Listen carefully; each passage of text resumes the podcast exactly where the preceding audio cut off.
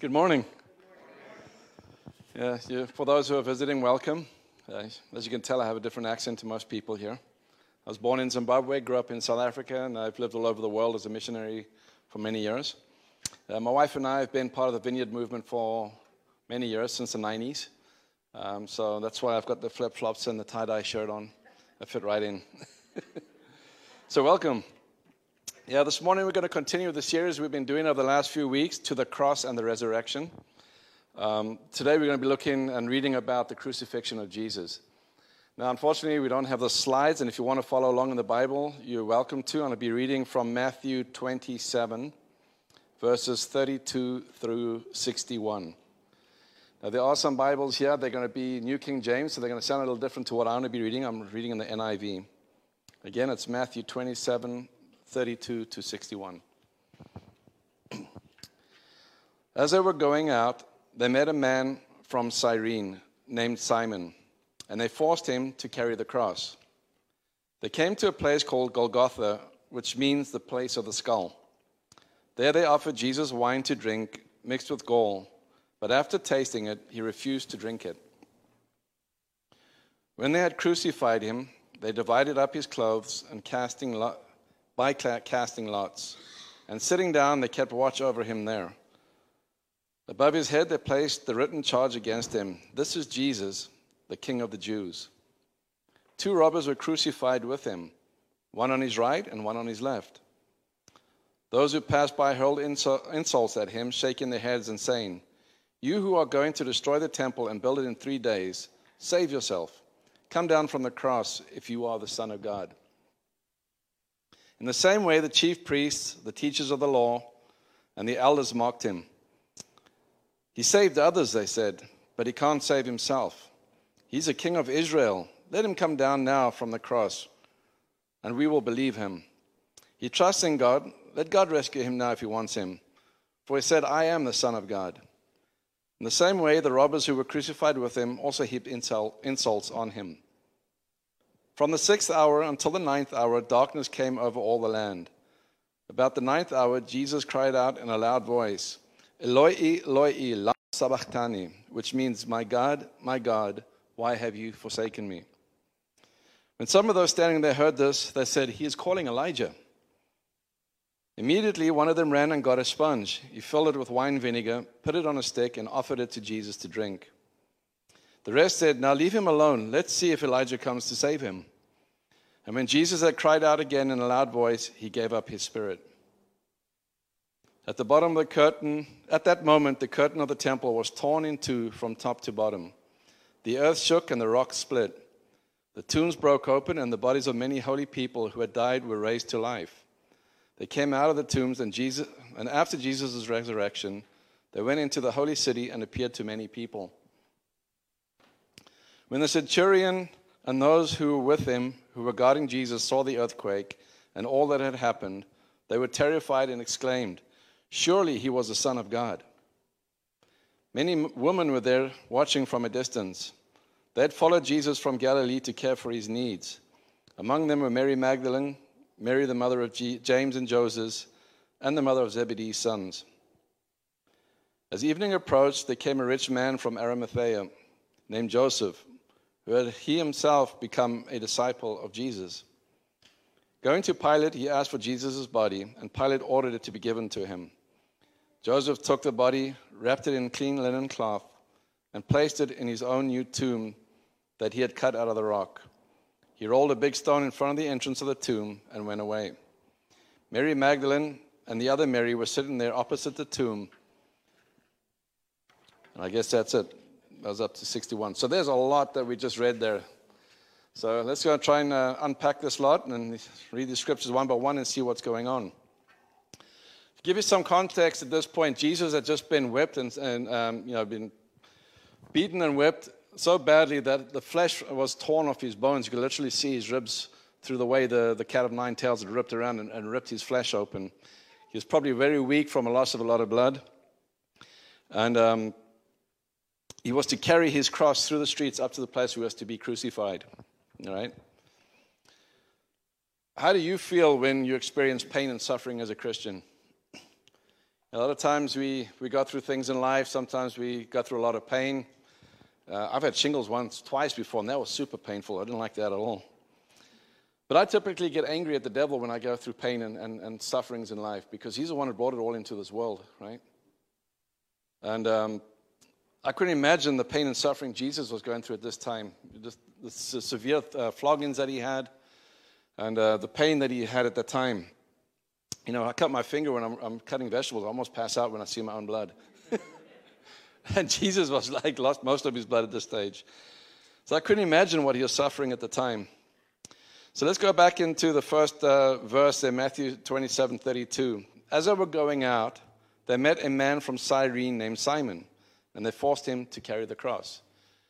Now, Simon was from a, a place in northern Africa, probably Libya today and he was most likely visiting Jerusalem for the Passover, right? He was Jew, probably a Jew.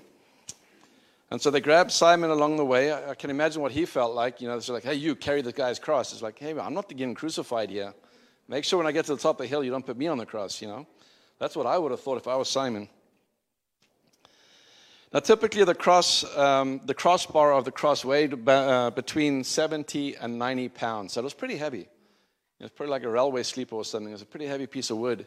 And Jesus, being as weak as he was, the gods probably saw he couldn't carry that, that crossbeam, and they made Simon carry it up to the, the place of the crucifixion. In verse 33, they came to a place called Golgotha, which means the place of the skull. Now, unfortunately, our slides are not working. I had a picture of Golgotha for you. It's, it's a hillside just outside of Jerusalem, and it literally looks like a human skull. It's got these indentations where the eyes would be, and the nose, etc. And when the shadows fall just right on it, it literally looks like a skull. They, there they offered Jesus wine to drink mixed with gall, but after tasting it, he refused to drink it. Now in Mark 15 23, it specifies that the bitterness in the wine was due to a presence of myrrh. Wine mixed with bitter herbs or myrrh created a potion that dulled the sense of pain. The mixture of sour wine and gall was often given to, uh, to the suffering to ease the pain in death. Now, when I did a little bit more research on that, it was more like a poison. And so they'd offer people this drink to kind of help them die quicker than not have to go through all the suffering they're about to face. All right? But Jesus refused it. In verse 35, when they had crucified him, they divided up his clothes by casting lots. And sitting down, they kept watch over him there. Above his head, they placed a written charge against him This is Jesus, the King of the Jews. How would you, how would you feel inside if you pictured Jesus on the cross? You know, I've watched the, the movie Passion. I've only watched it once because it was just so horrific for me. I haven't been able to watch it again because it just tears my heart apart, you know. Just seeing how much he suffered for us, for me, that he, you know, take care of my sins for me. Uh, that's a lot.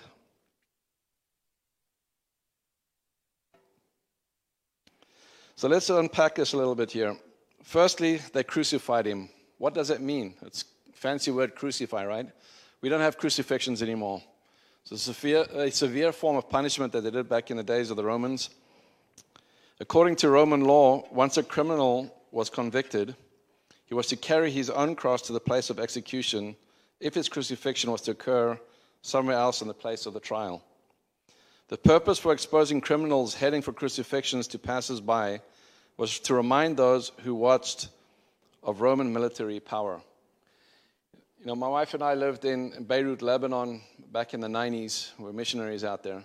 And they still practiced public executions. You know, the people take their kids to go and watch people getting hanged to just show them who's in power and if you step out of line, this is what's going to happen to you, right? And this is pretty much what the Romans were doing with crucifixion and having the people paraded through the streets to let the people know if there's any insurrections, this is going to happen to you too.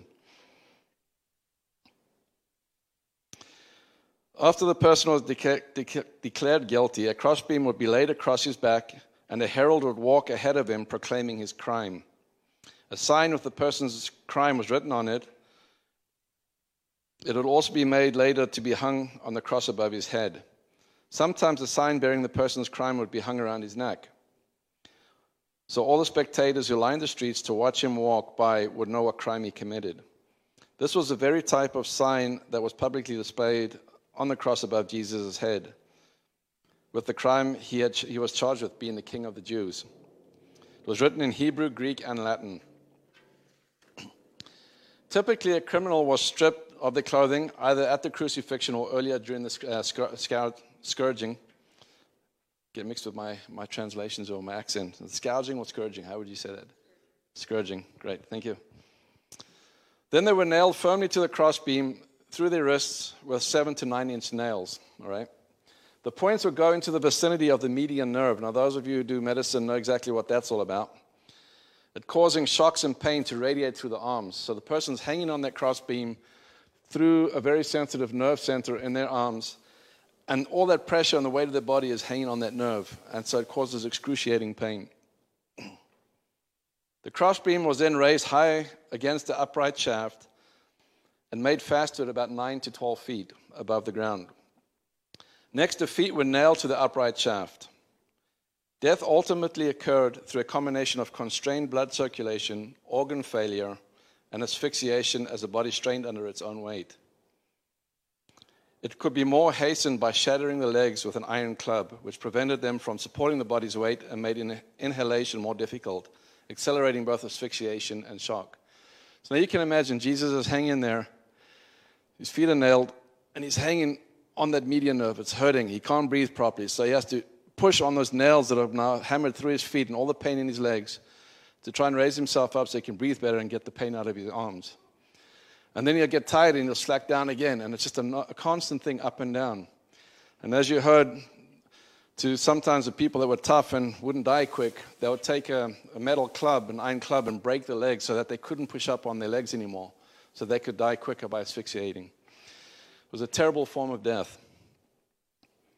Secondly, the soldiers cast lots for his clothing. This fulfills a prophecy from Psalms 22:18, which states, "They divide my garments among them and cast lots for my clothing." Now, if there's any scholar of the, the law of the, uh, the religious leaders back then, they would have known this has been a sign of Jesus being the Christ, right? The Messiah. Because if they had known all the prophecies that were written about the Messiah, they would have seen that this falls right in line with what was, was prophesied in Psalms 22 18. In verse 38, two robbers were crucified with him, one on his right and one on his left. Those who passed by hurled insults at him, shaking their heads and saying, you who are going to destroy the temple and build it in three days, save yourself. Come down from the cross if you are the Son of God.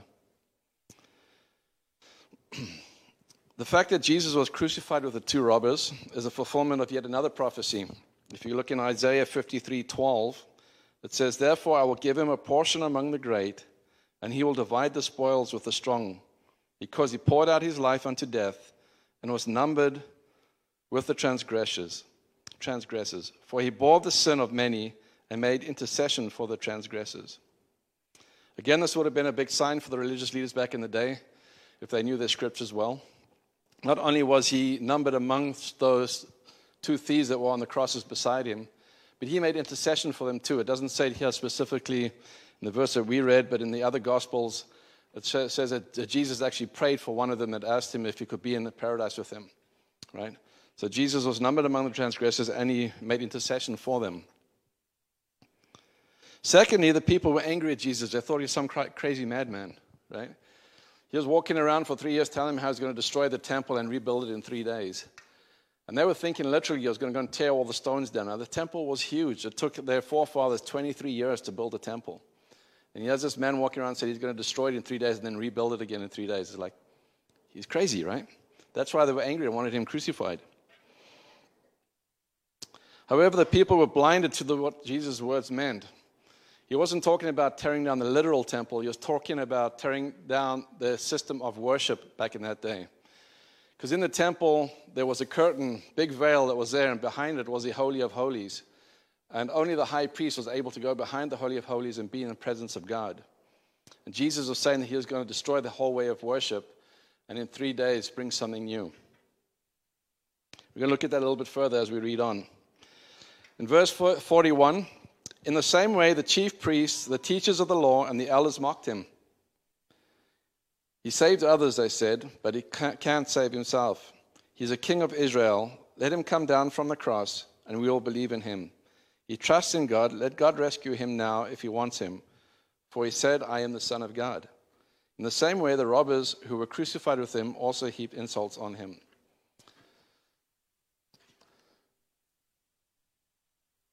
Verse 45 From the sixth hour until the ninth hour, darkness came over all the land. About the ninth hour, Jesus cried out in a loud voice, Eloi, Eloi, lama sabachthani, which means, My God, my God, why have you forsaken me? Now, the sixth to the ninth hour was noon to 3 p.m., okay? Another sign that this was a Messiah that was being crucified is that it became dark across the land. And it wasn't because of a solar eclipse. Everybody says that because of an eclipse. The Passover always happened, um, let me get my facts right here, on a full moon. And a solar eclipse can only occur during a new moon. So there wasn't a solar eclipse that was happening at that time. It was a supernatural occurrence where the whole area became dark, almost like God was being angry at the people for crucifying his son. Then Jesus cries out, My God, my God, why have you forsaken me? This cry is a fulfillment of Psalms 22 1, which reads, My God, my God, why have you forsaken me? Why are you so far from saving me, so far from the words of my groaning? There could have been little doubt in the minds of those who were standing there as to what Jesus was saying. They'd been taunting him with his claim to be God's son, and an appeal for divine help would have been expected. But why do you think Jesus felt abandoned by God? Ever thought about why he cried out those words? Jesus was crying out in anguish because of the separation he now experienced from his heavenly Father for the first time and only time in all of eternity. It's the only time of which we have record that Jesus did not address God as the Father because the Son had taken upon himself all the sin and the Father had turned his back on him. Basically, in layman terms, Jesus became the very epitome of sin itself that we could be free of its guilt and shame, and in Him we might become the righteousness of God. So, in what ways does Jesus' act of sacrifice inspire you, motivate you, or demonstrate love, His love for you? This is something that I had wrestled with for many, many years. Uh, you know, as you know, I was saved out of Satanism, and so I had a radical change in coming to Christ and knowing what it was to be forgiven of my sins. But the very fact and the thought of that Jesus knew way back then that I needed him to die for my sins just blows me away. And not just the sins I've already committed, but those ones I'm still to commit. He took those upon himself, every one of our sins. Every sin in the past of all the people on earth, he took upon himself. And every sin still to be committed, he took on himself, that we may be free and have access to the Father as sons and daughters. And we may spend eternity with him in heaven. You know, the laws in the Old Testament are way too many and too hard for me to ever follow. I would have died in my sin back in those days because I would have messed up. there would have been no grace for me.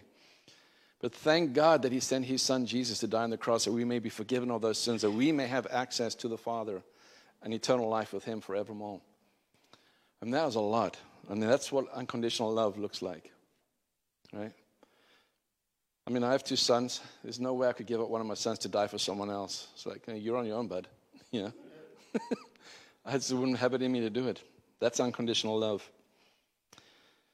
Verse 47 When some of those standing there heard this, they said, He's calling Elijah. Immediately one of them ran and got a sponge.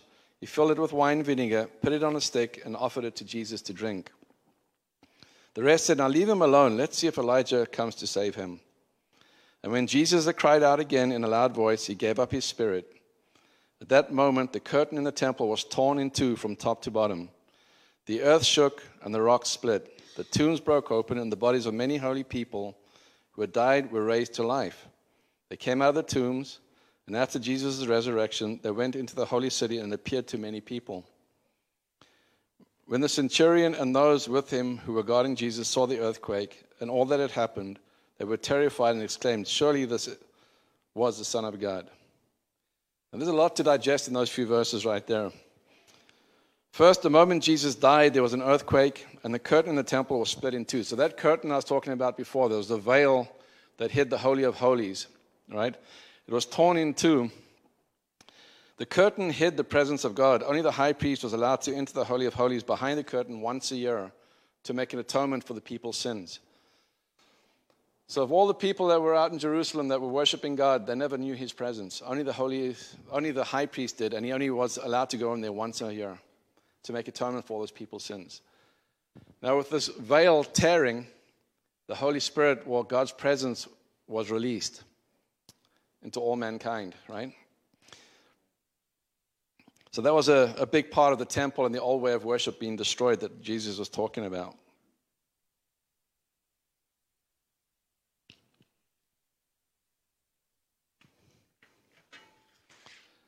And not only did the curtain, uh, the curtain tear, but the tombs broke open, the dead were raised to life. It was kind of like a zombie apocalypse happening, right?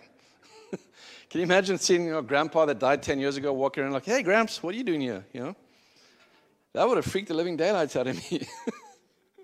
And that alone must have been enough for the, the, the religious leaders to notice that this must have been the Christ or the Messiah that we crucified, that all the dead were raised up, the fact that it was dark supernaturally, all the things that were happening, the earthquake, the temple being destroyed just as Jesus said it would be. You know, the whole temple itself didn't collapse, that only happened years later. But the very essence of their worship was destroyed through the curtain and the veil being torn. Lastly, the Jewish religious leaders had denied Jesus was the Christ, but the Gentile Roman centurion declared with his own lips that Jesus was the Son of God. The veil had been torn, and now even the Gentiles were going to be saved.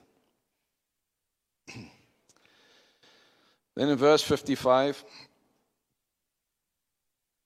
many women were there watching from a distance. They had followed Jesus from Galilee to care for his needs. Among them were Mary Magdalene Mary, the mother of James and Joseph, and the mother of Zebedee's sons.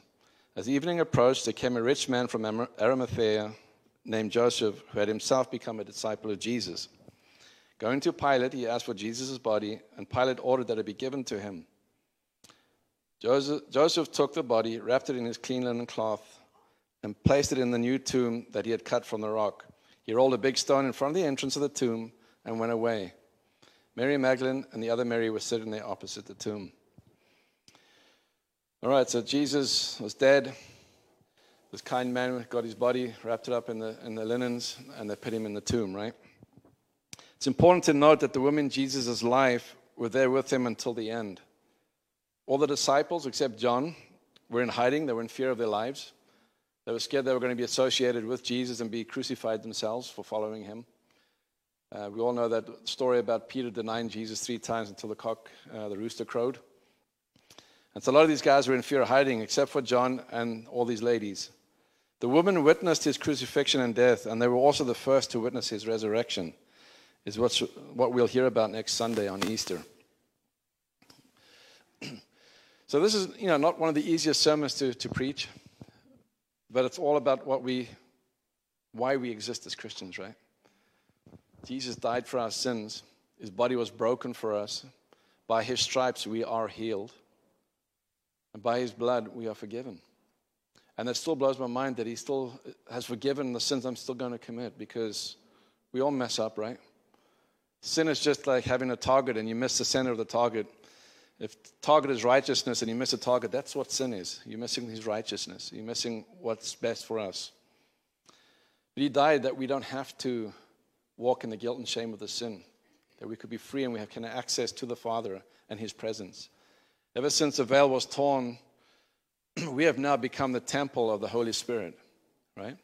Our bodies are the temple of the Holy Spirit. So He comes and dwells within us when we accept Jesus, and we are now His temple, and we have the access to His presence and the Holy Spirit in us. And that's what's so cool about it. People didn't understand back then what He was talking about because Jesus spoke in riddles a lot of times. Now, when I read some of the, the Bible and the parables, uh, even I have a hard time understanding it unless I go and look it up on Google and see what he's trying to say, right? Because it gets a little confusing. So, that leads us to the very reason why Jesus died and gave us access on the last night, the night before he was crucified. He had a dinner with his disciples, and at that dinner, he broke bread and he um, shared wine with them, and he said the bread was his body that was going to be broken for them.